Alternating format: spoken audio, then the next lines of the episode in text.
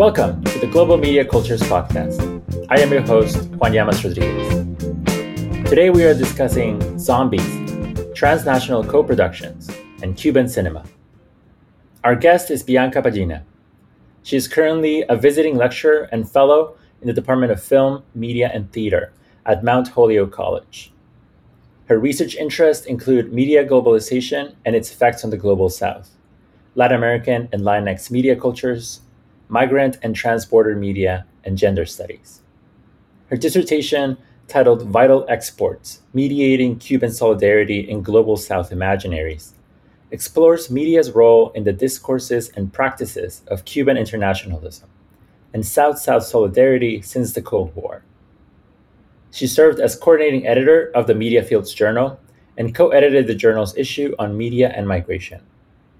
Her work has been published in the journals Studies in Spanish and Latin American Cinemas, Spectator, and the forthcoming edited collection, Media in the Americas. Bianca, welcome to the Global Media Cultures Podcast. Hi, Juan. Thank you for having me. I want to start by asking you how did you get to focus on these particular research interests? What what is it that appealed to you, um, and why is it an important area to study? Well, my personal interest in particularly South South solidarity stems from my experience growing up in Nicaragua. Um, Nicaragua was a recipient of Cuban solidarity for a very long time, or participated in solidarity exchanges with Cuba for a very long time uh, since the 1970s. And in particularly while, while I was growing up, the significance of Cuban doctors and uh, Cuban educational opportunities were was something I had noticed for a very long time. But, but as I began studying media history, I realized that Cuba also had a significant role in the establishment of a Cuban a Nicaraguan Film Institute and also in the creation of filmmaking opportunities around many of the countries where it also had a military and civilian presence. So that really informed my interest in finding out more about the ways in which this image of Cuba as a space for South South solidarity has been constructed throughout time and how it has changed as different historical moments dictate different needs for global South states. So today we're discussing your article, Juan of the Dead Anxious Consumption in Zombie Cinema in Cuba, which was published in the journal Studies in Spanish and Latin American Cinemas, Volume 14, in 2017.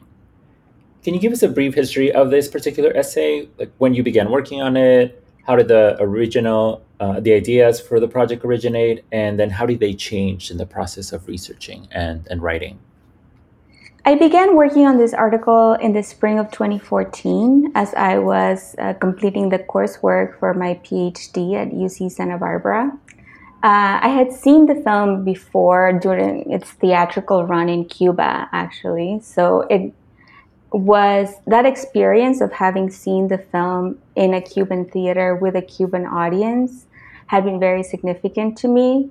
In large part, I don't mean if nobody or anybody's familiar with the film viewing practices in Cuba, are they are very very different from what we normally do in the U.S., which is you know, go, you sit quietly and you know maybe eat your popcorn and that's as much as you do. But in Cuba, really, audiences speak back, talk back to the screen constantly, and the the theater becomes a social space that reacts to the film and interacts with the film.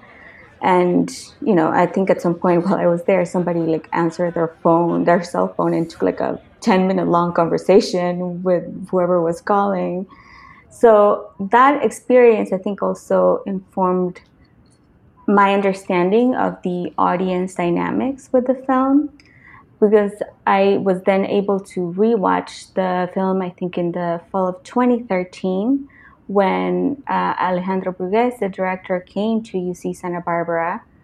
And so I had the experience of seeing that in a more academic setting with a mostly US audience. And then uh, be able to watch a post screening interview with the director that really, I think, changed the way I understood the film and informed my analysis of the different modes of address in this particular text. Um, before I had worked on this film specifically, my master's research when I was doing my uh, MA in Latin American Studies at Tulane had been on what you call um, cine joven or young cinema in Cuba, this explosion of independent filmmaking by uh, young Cuban graduates from a lot of the art schools, including the Cuban International Film and Television School in San Antonio de los Baños, which has you know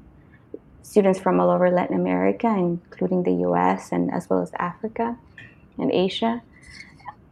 And so I had been focusing on their work and how they had been transforming the Cuban cinematic landscape during the early during the 2000s more than anything, but especially as part of the transformations that came in the 90s with the special period and the crisis that uh, came about in Cuba, which we will talk about later. And so that I think had also that knowing that history really informed my understanding of this film in particular, not just as a Cuban film, but as a Cuban film that is part of a particular generational dynamic and it's situated in a particular industrial history as well. Right. So the article focuses mostly on Juan, uh, Juan of the Dead, right? Juan de los Muertos. And you know it comes in a particular moment in the 2010s, uh, which is following the, the changes in the 90s and then the changes in the early 2000s. Could you give us a brief sort of overview of what Cuban cinema looks like in these years? Um, and you mentioned the significance of the sort of the special period and that sort of impact and the ramifications of that for, for filmmaking in the in the two decades after. Yes. So, well, the special period, for uh, those who don't know, is what really the, the full term that uh, was coined by Fidel Castro was the special period in times of peace. And it was uh, uh, used to talk about the deep crisis that came about with the fall of the Soviet bloc when Cuba lost its main economic partner. Um, it, you know, the special period, there, there's some debate about how long it lasted. Some people say it ended in the 2000s. Other others believe that the special period continues today. Mm-hmm. Um, but really, with the crisis, what came about was a deep and widespread moment of economic transformation in the island that meant the need to find new economic partnerships and new sources of foreign currency. When you, we also have to keep in mind that during this whole time, the U.S. had maintained an embargo, a very um, detrimental, very serious embargo on Cuba that affected really their ability to get even the most basic resources like food and in particularly in, in the cinema landscape it meant that the Cuban Film Institute, which had since the 1960s been the main source of cinematic production in Cuba and had really controlled over control over the industry and produce you know some of the classics of Latin American cinema that we know today saw itself completely unable to produce anything, lacking even the most like fuel to get to a set where you might want to film something. And that also meant that young filmmakers who had graduated from all of these art programs that continued to exist in Cuba, and which a lot of people in, in Latin America, for example, don't have access to, and so you don't have as many trained and highly trained professionals in, in some of these countries we're not able to find a space within the CAIC, the Cuban Film Institute. So they had to find ways of making films outside of the institute. And digital technologies made it possible to do it. Even with the very, very limited digital technologies that are available in Cuba, there was still a possibility that they um, were able to use in the, you know, the process of making their own films and doing so without the restraints of the state institute. So, as you point out, it's a moment that becomes sort of a crisis, right? So, the main state run um, center can't produce films anymore um, in the ways that it used to or the capacity that it used to. Um, so, but there's still all this talent that wants to produce films, and so they they turn to other forms of production outside of the the official, um, let's say, institutions, while still being mi- mindful of the sort of state restrictions in terms of content or in terms of um, the kinds of things that they can be talking about. Um, digital media helps in some ways, both because these films circulate, as you mentioned, um, through uh, like portable drives and so on and so forth. Um, but also in terms of the the kinds of films that they were making, one of the things that that's interesting is a lot of them are genre films, right?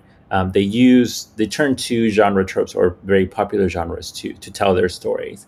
So what what was the usefulness of using genre or turning to genre films for for these filmmakers? I think in part it allowed a way of separating themselves from the previous generations of Cuban filmmakers and revolutionary Cuban filmmakers that had rejected genre tropes and genre cinema in general and had tried to create a particular version of a national cinema.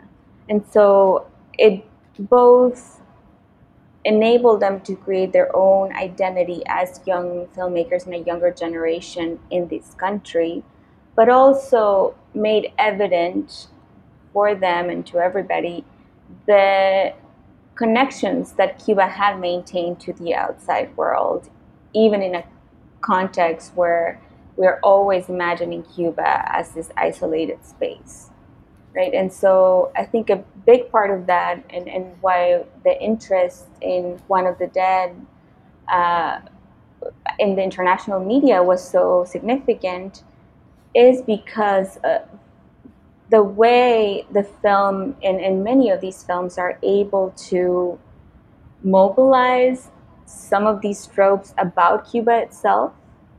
So it's not just a way of using genre tropes to in the form of a particular uh, genre text to send a message, but also to be savvy about what international audiences might expect from a Cuban film and then use that as a hook that then allows for a more complex representation of the island and a more multi-layered representation of the island as well. So, can we talk a little bit about the zombie and why that matters to to all of these issues? Um, you give us a brief overview of where the zombie figure comes from, and it's changed significantly throughout the many decades um, of of film history. Um, but what are some of the key aspects that, that you note in how the zombie has been taken up and why it's helpful to think through the sort of issues that you bring up with Juan de los Muertos? Yeah, well, the zombie as we know it today, right? The the typical bodies that don't have control or don't really have a mind and are want to eat brains or human flesh was really this monster was really created by George Romero in the 60s and 70s. And it was a combination of the figure of the zombie as it had come and had been adapted in early cinema or early sound cinema in particular from the Haitian voodoo tradition, uh, and the ghoul, which was really the figure where, that ate and consumed human flesh. Usually, though, the ghoul would be in a graveyard, mm. and would consume already uh, dead bodies. For Romero, uh, the zombie, the zombie's cannibalism becomes a way of mediating the anxieties around capitalism and consumerism. So really, like, consumption is becomes a very literal uh, right. or eating others becomes a very literal way to talk about the ways in which capitalist structures enable us to consume one another. Um, it's interesting, I think, that it's doing that by then consuming a figure that came from the Caribbean and right. and manipulating it in different ways. To me, was I think the one of the most interesting parts of this was is to trace back uh, the history of the zombie to the its place in Haitian voodoo, where it was really a way of, of mediating and, and thinking about anxieties around slavery. Mm-hmm. The zombie was a figure that whose part of their soul had been taken by the voodoo or zombie master and then made to work forever right? So it was the thread of slavery continuing even even after death oftentimes. And and becomes a popular figure in the US around the time of the American occupation in Haiti between 1915 and 1934 when uh, William Seabrook published a book, uh, The Magic Island. And that became very, you know, very popular throughout the US, but also generated some of the first adaptations of the zombie in early cinema in films like White Zombie or I Walked with a Zombie or Ouanga, all of which present the threat of zombification as being enacted on especially white women, right? So it was mm-hmm. about the barbaric threat of the other, particularly a male other, that then tries to take the purity of the white woman and really exemplifies sort of this colonial relationship. I think today, really, the zombie is more about its viral threats and it, it's about an outbreak uh, narrative, which I think that the current moment is probably going to lead to new iterations yeah. of, of that narrative. Um, because the trend you had seen up until now was kind of a, a domestication of the zombie outbreak, where eventually science triumphs over this unknown catastrophe. And there's some way of bringing reason and sort of the rationality of science back into to, to order, um, which I don't know that's necessarily going to be the case anymore, and it certainly was not the case before.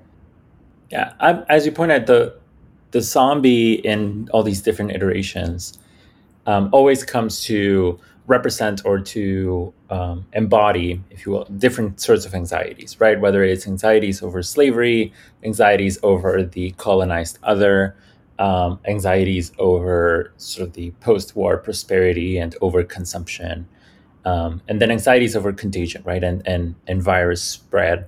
Um, thinking about questions like um, terrorist warfare and all these other. And now I'm assuming we might have a new iteration, which will be about pandemics, right? The, the, the spread of pandemics uh, in some way. So, on the one hand, the zombie is very much embodying all these different anxieties. On the other hand, it is a figure that keeps getting uh, reappropriated or rearticulated for the different moments, right? So, if it starts in Haitian voodoo, it then takes gets taken up by American cinema in some way. It becomes this international figure. So a lot of other um, national genre cinemas are taking up the zombie and producing their own version. Um, and then it, in Cuba, for example, being one of those examples, right? Um, so the figure itself is being very much reappropriated.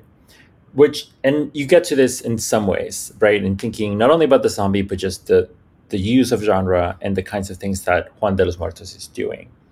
Um, and so you use this term, the cosmopolitics of reappropriation, um, as a way to think through these things. Could you could you explain this what this concept means to you, um, and why it's an sort of an important dynamic to to think about or to to write about? Yeah, well, in this particular case, I um, really wanted to use the term to think about and refer to the complexity of a cinematic production that relies specifically on Spanish financing to mediate contemporary the contemporary Cuban context.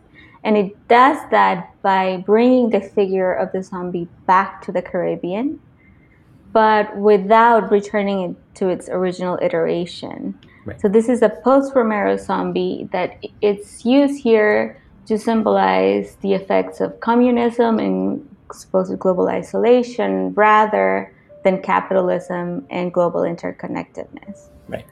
I think in general the concept makes more sense when you think about it in terms of a broader history of the global politics of extraction mm-hmm. and the way that these material and cultural resources have been extracted from places like the Caribbean for centuries. So the kind of reappropriation that I'm thinking about here, it's not a straightforward one where you take back what was previously extracted from you, your home or was previously taken from you, and then you reject the mm-hmm. people mm-hmm. who took it, but more about finding ways to use those very systems of extraction to work for you and, and being able to enter them in a way that benefits those that have usually been at the at the bad end of this relationship to put that simplistically right? Or the the ones from whom that um, resources have been extracted. And remaining cognizant at least to some degree of the limitations i think and the requirements of this process of entrance into systems of consumption right and you note that this happens both at the sort of the level of the film, the level of the text, right? In the taking back the zombie, it's not about taking back the zombie to the Haitian voodoo version of it, but um, adapting it from the sort of current iteration. Mm-hmm. Uh, but it also occurs at the level of of production, right? Um, in the case of Cuban cinema and the dependence on Spanish um, investment for these kinds of co-productions um, Juan de los Muertos is very much embedded in that, uh, but also speaks back to that, right? So, could you talk to us a little bit about what, in your analysis, what does thinking about Juan de los Muertos get us to understand about transnational co-productions or how sort of Cuban filmmakers now are responding to that political economic reality um, of filmmaking? I think that any understanding of the co-production dynamics arising from this film is informed by the fact that it is a co-production with Spain, mm-hmm. uh, and we need to understand then the sort of history of Spanish-Cuban co-productions in the '90s and early 2000s in order to see how this film is both deploying some of these stereotypes and rebelling against some of them. I mean, it would have been very easy for this film to return to a more tr- traditional or original zombie figure and make this about Santeria, right. right? Or about like an Afro-Cuban religious tradition, and that's where that zombie comes from. But then that might have also spoken to other kinds of stereotypes that were very prevalent in some of these early co-produced films, not just with Spain, but with a lot of other European countries. But it doesn't fully reject the stereotypes that have been co-produced about Cuba, in particular that stereotype of Cuba as a space of decay, as a decaying vestige of socialism, an island that's stuck in time. Mm-hmm. It's something that the film certainly manipulates to attract international audiences and then also uses to make a nod to those local audiences about not just their daily reality, but an understanding of this is what foreigners are expecting to see from a Cuban film. So there are these multiple levels of address and interaction there that I think is significant and, and is a big part of the nature of co-productions today. Yeah, it's it's almost like it's doing this double speak simultaneously, right? Yeah. It's for the foreigners, it's playing into these stereotypes so that they'll watch it and be like, yeah, this is what I expected for from a Cuban film to come. Um, for the locals, it's saying, look, this is how foreigners look at us, um, and then let's laugh about it yeah. uh, in some ways. So I think, yeah, I, ultimately, if I were to think of what am I saying about co-productions, I guess it's to think about them more as processes rather than products, mm-hmm. right? So even that a, a single text is uh, derives meaning from a history and a particular tradition uh, of filmmaking, but also is co-produced over and over at different moments of address. Right. So in terms of meaning, it is not a singular product. Yeah. So can we talk a little bit about where you see this happening in the in the film or in different moments in the story? Like I'm thinking the one that strikes me uh, the most is that scene where they go to the uh, the hotel, right? And there's all these Spanish tourists who have clearly just come to Cuba to have uh, sex um, and hire sex workers and and for very cheap. Um, and they're just running down the stairs, right? So it's very much commenting on that imaginary of Cuba as a place where you go for um, for sex tourism in some way, um, and then playing that up. But what are some other moments that you see in where it's doing that sort of double speaking to the local audience and uh, but also nodding to that international audience? Yeah, I mean, and when you talk about scenes like that, I think you also have to consider that those big hotels, those big Cuban hotels, are all managed by Spanish companies. Right. Uh, so it's also at the very level of the ownership of resources in a socialist nation and who gets to benefit from the opening of a Cuban tourism or Cuba in general, the Cuban economy. There are certain complexities that the film is pointing to. Right even as you know it is drawing it benefits and it's being it's possible because of this opening. Uh, I think the humor is really one of the most significant par- parts of this address. Most of the jokes, I think, are funny to international audiences, but then have a different layer of meaning or, or for a Cuban viewer. The running gag of the state TV newscast, or even the use of like an old American car as a makeshift raft that will right. eventually take Juan's family and friends um, out of Cuba. These are all grounded in very real experiences for Cuban audiences, and so they they gather new meaning in this context as well. But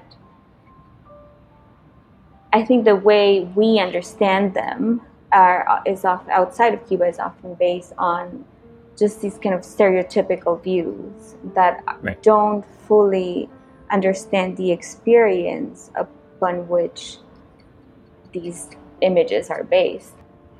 And there are even things you know moments of, of exposition that are only fully comprehensible to uh, Cuban Cuban viewers. So at the very beginning, when we meet Juan and Lazaro and they're fishing mm-hmm. in a raft in the sea, you know that doesn't really mean much to foreign audiences, but to, inter- to Cuban audiences, they know that this is an illegal activity. Right. Right. We're talking about an island where it is illegal for their citizens to go out into the sea and fish. Mm-hmm. In large part because during the 1994 rafter crisis, boat fishing boats were some of the main vehicles that were used by people to leave the island. Right. But also nowadays is because seafood is such an important part of the tourism industry that the state needs to control it. Right. And so, yes, people still go out and fish and then often sell those, whatever they catch in the black market, but they are risking jail time right. while doing this. So, the extent of the transgression, I don't think, is very evident unless you know that. Right. And it's something that it introduces the character immediately as like, this is it tells us something about him that he engages in this illegal uh, fishing, which then makes sense why he would just uh, develop this business of we kill your zombies for you. Yes. Um, but it's something that if we didn't know that how illegal fishing is for for a regular citizen, we wouldn't catch it um, right away, right?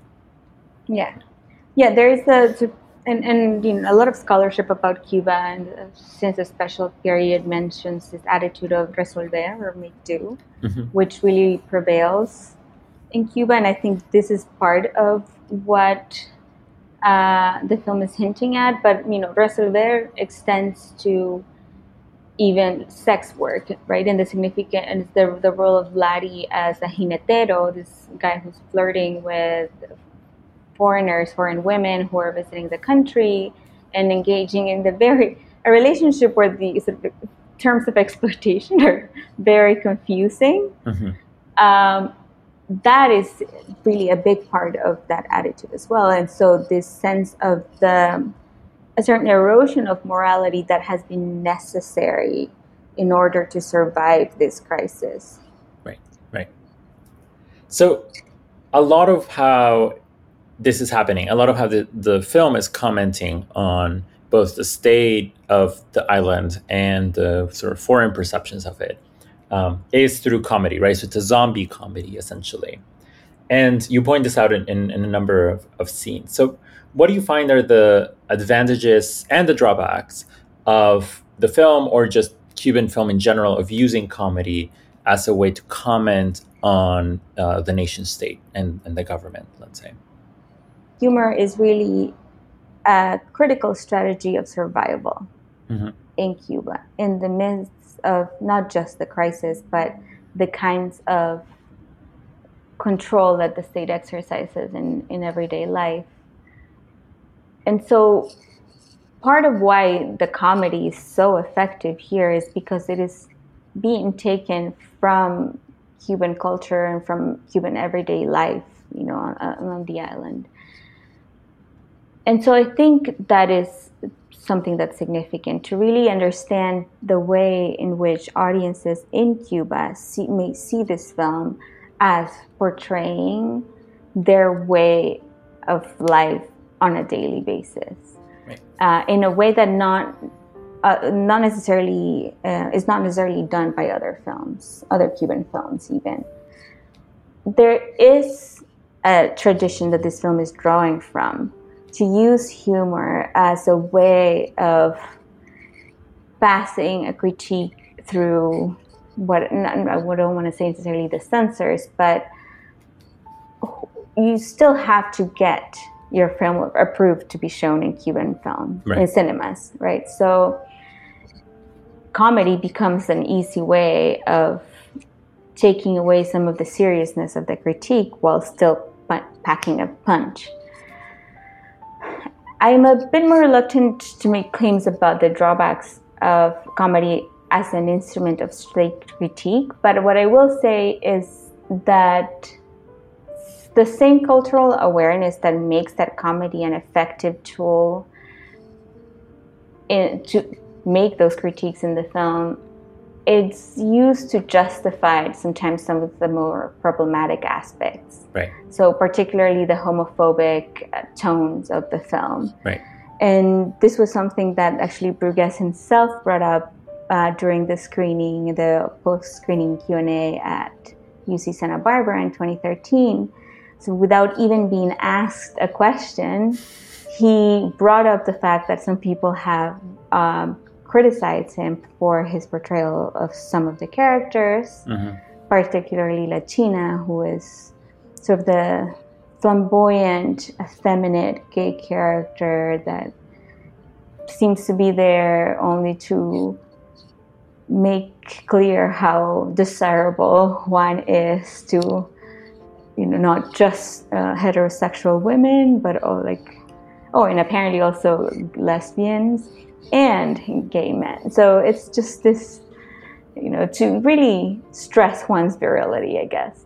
And then to become uh, the butt of the joke in a lot of these moments right so a lot of the comedy comes from her bodily performance, but then also the violence that the film enacts on her. Right.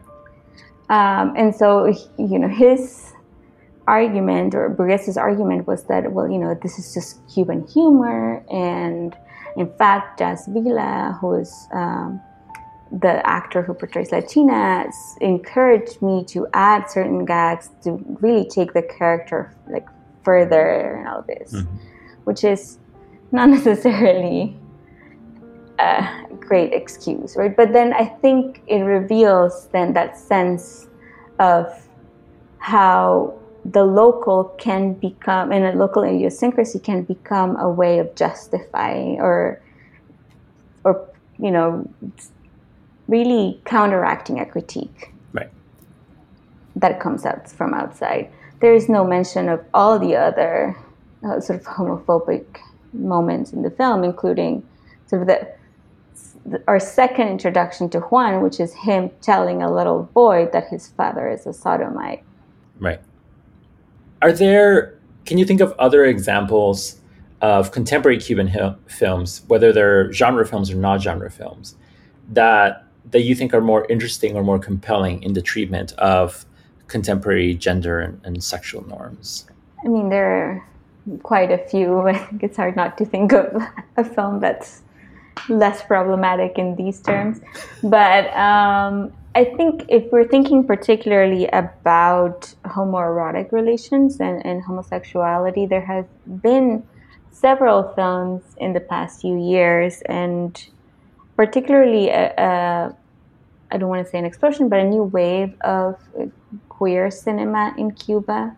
Uh, mm-hmm. I'm thinking about films like Verde Verde by, uh, by Enrique Pineda Barnett or Chamaco by Juan Carlos Cremata that really like think differently about um, homosexuality and homoeroticism, eh, but at the same time often adhere to that trope of enacting violence on mm. the gay body, right? And, and ultimately having that body uh, be, meet a violent end, which I think is important in this context, though, because you have then the ability for a gay filmmaker to reflect the kind of violence that Cuban society often inflicts upon gay people, gay men in particular. Right. However, this isn't done necessarily from a space of state critique. So, right. not enough films or uh, that I can think of have really thought about the ways that the state itself has uh, repressed queer people and gay men in particular.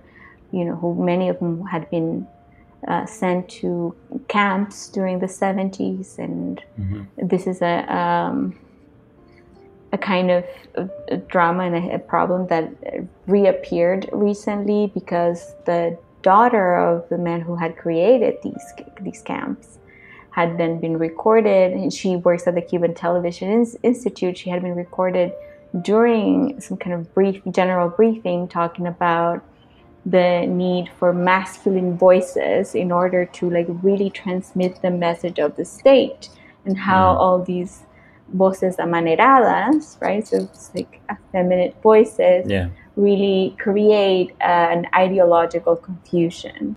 Right. So that is something I think that really needs to be addressed more. Mm-hmm. Uh, and I think there is also a way in which foreign filmmakers are coming to Cuba to try to explore queer culture in the island in different ways, and I that's something to I think that needs more attention. Have you uh, built on this work since its publication, or some of the ideas that you've uh, were exploring in thinking about Juan de los Muertos or contemporary sort of Cuban genre cinema? Have you built on that since then? Not about this particular film, but I uh, part of what I'm uh, doing some work on right now and have done a little bit of research before is really the another kind of recurring trope in a lot of these co-produced films, which is the image of the child and this mm-hmm. return to an idyllic Cuban past. Whether it is, I mean, it's the pre-revolutionary past at different stages. It could be the you know, Jose Marti uh, as a young kid and the colonial and independence period, or really just the moment right before the revolution in films like La Edad de la Peseta. Uh, and how that really creates a different kind of appeal, a nostalgic appeal that speaks really to international audiences on the basis of just the appeal of, of this child figure, mm-hmm. but also to a sense of a less complicated past and erasing a lot of the, the complexities of that moment. Well, I guess we talked a little bit about this in terms of um, the pandemic and the shifting ideas of the zombie. Have there been any other recent developments, either in Cuban cinema, in the world, uh, or in your research, that have now added or, or uh, complemented your initial arguments of the piece? Yes, I, there in Cuba in particular, there has been a lot of activity around uh, regulating the work of independent producers. Mm-hmm uh, recently, uh, with the passing of a new Cuban constitution, a new cinema law was enacted, and uh, really a number of laws that regulate artistic and cultural production on the island. Mm-hmm. And part of the issue here was uh, or, or a demand initially by independent producers to have an actual legal status, right? Because a lot of these independent companies, like Producciones de Quinta Avenida, which you know, made Juan of the Dead, had been operated operating for years, but did not have actual legal standing. Right. Because Cuban law did not allow for independent producers to exist. Mm-hmm. So, taking that demand, then with this new cinema law, what happened was really, or what has become evident, is an attempt to extend the control of the state over these kinds of productions. And there has been a significant attack uh, on independent producers, including um, the producers at Quinta Avenida in Cuba. So that has been uh, quite a significant development. There have been a lot of banned films and growing allegations of state repression against filmmakers. Mm-hmm. I think one of the more recent ones was the film Santa y Andres, which uh, has been banned from uh, being shown in Cuban theaters, but many other filmmakers on the island have experienced considerable repression, including things like this police barging in on private uh, screenings of their work and stopping that or them being in terror or be anyone who collaborates with these filmmakers being interrogated by police uh, and, and a, really a challenge to their ability to work. Right. It seems like it's a cyclical sort of coming back of the state um, to try and take control of that again. Which I think really uh, would change how I would approach this film or analysis of any other film because part of my initial interest in talking about Juan of the Dead was the way in which so many of the international coverage or so much of the international coverage about the film had been focusing on the fact that you know this kind of critique is even possible. Right. like how is this not being repressed? And so part of my frustration was that you know the sense of well there has been critique before. It's not necessarily always repressed but i think this then complicates some of those historical trajectories for sure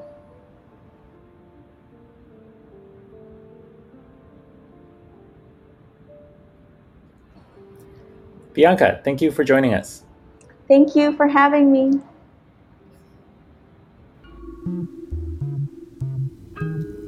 This episode of the Global Media Cultures podcast was produced by me and edited by Alan Yu. Opening sound by Poddington Bear and closing credits music by Cloudmouth. This project is supported in part by the School of Arts, Technology, and Emerging Communication at the University of Texas at Dallas. Global Media Cultures podcast introduces media scholarship about the world to the world. I'm Juan Llamas Rodriguez. Thank you for listening.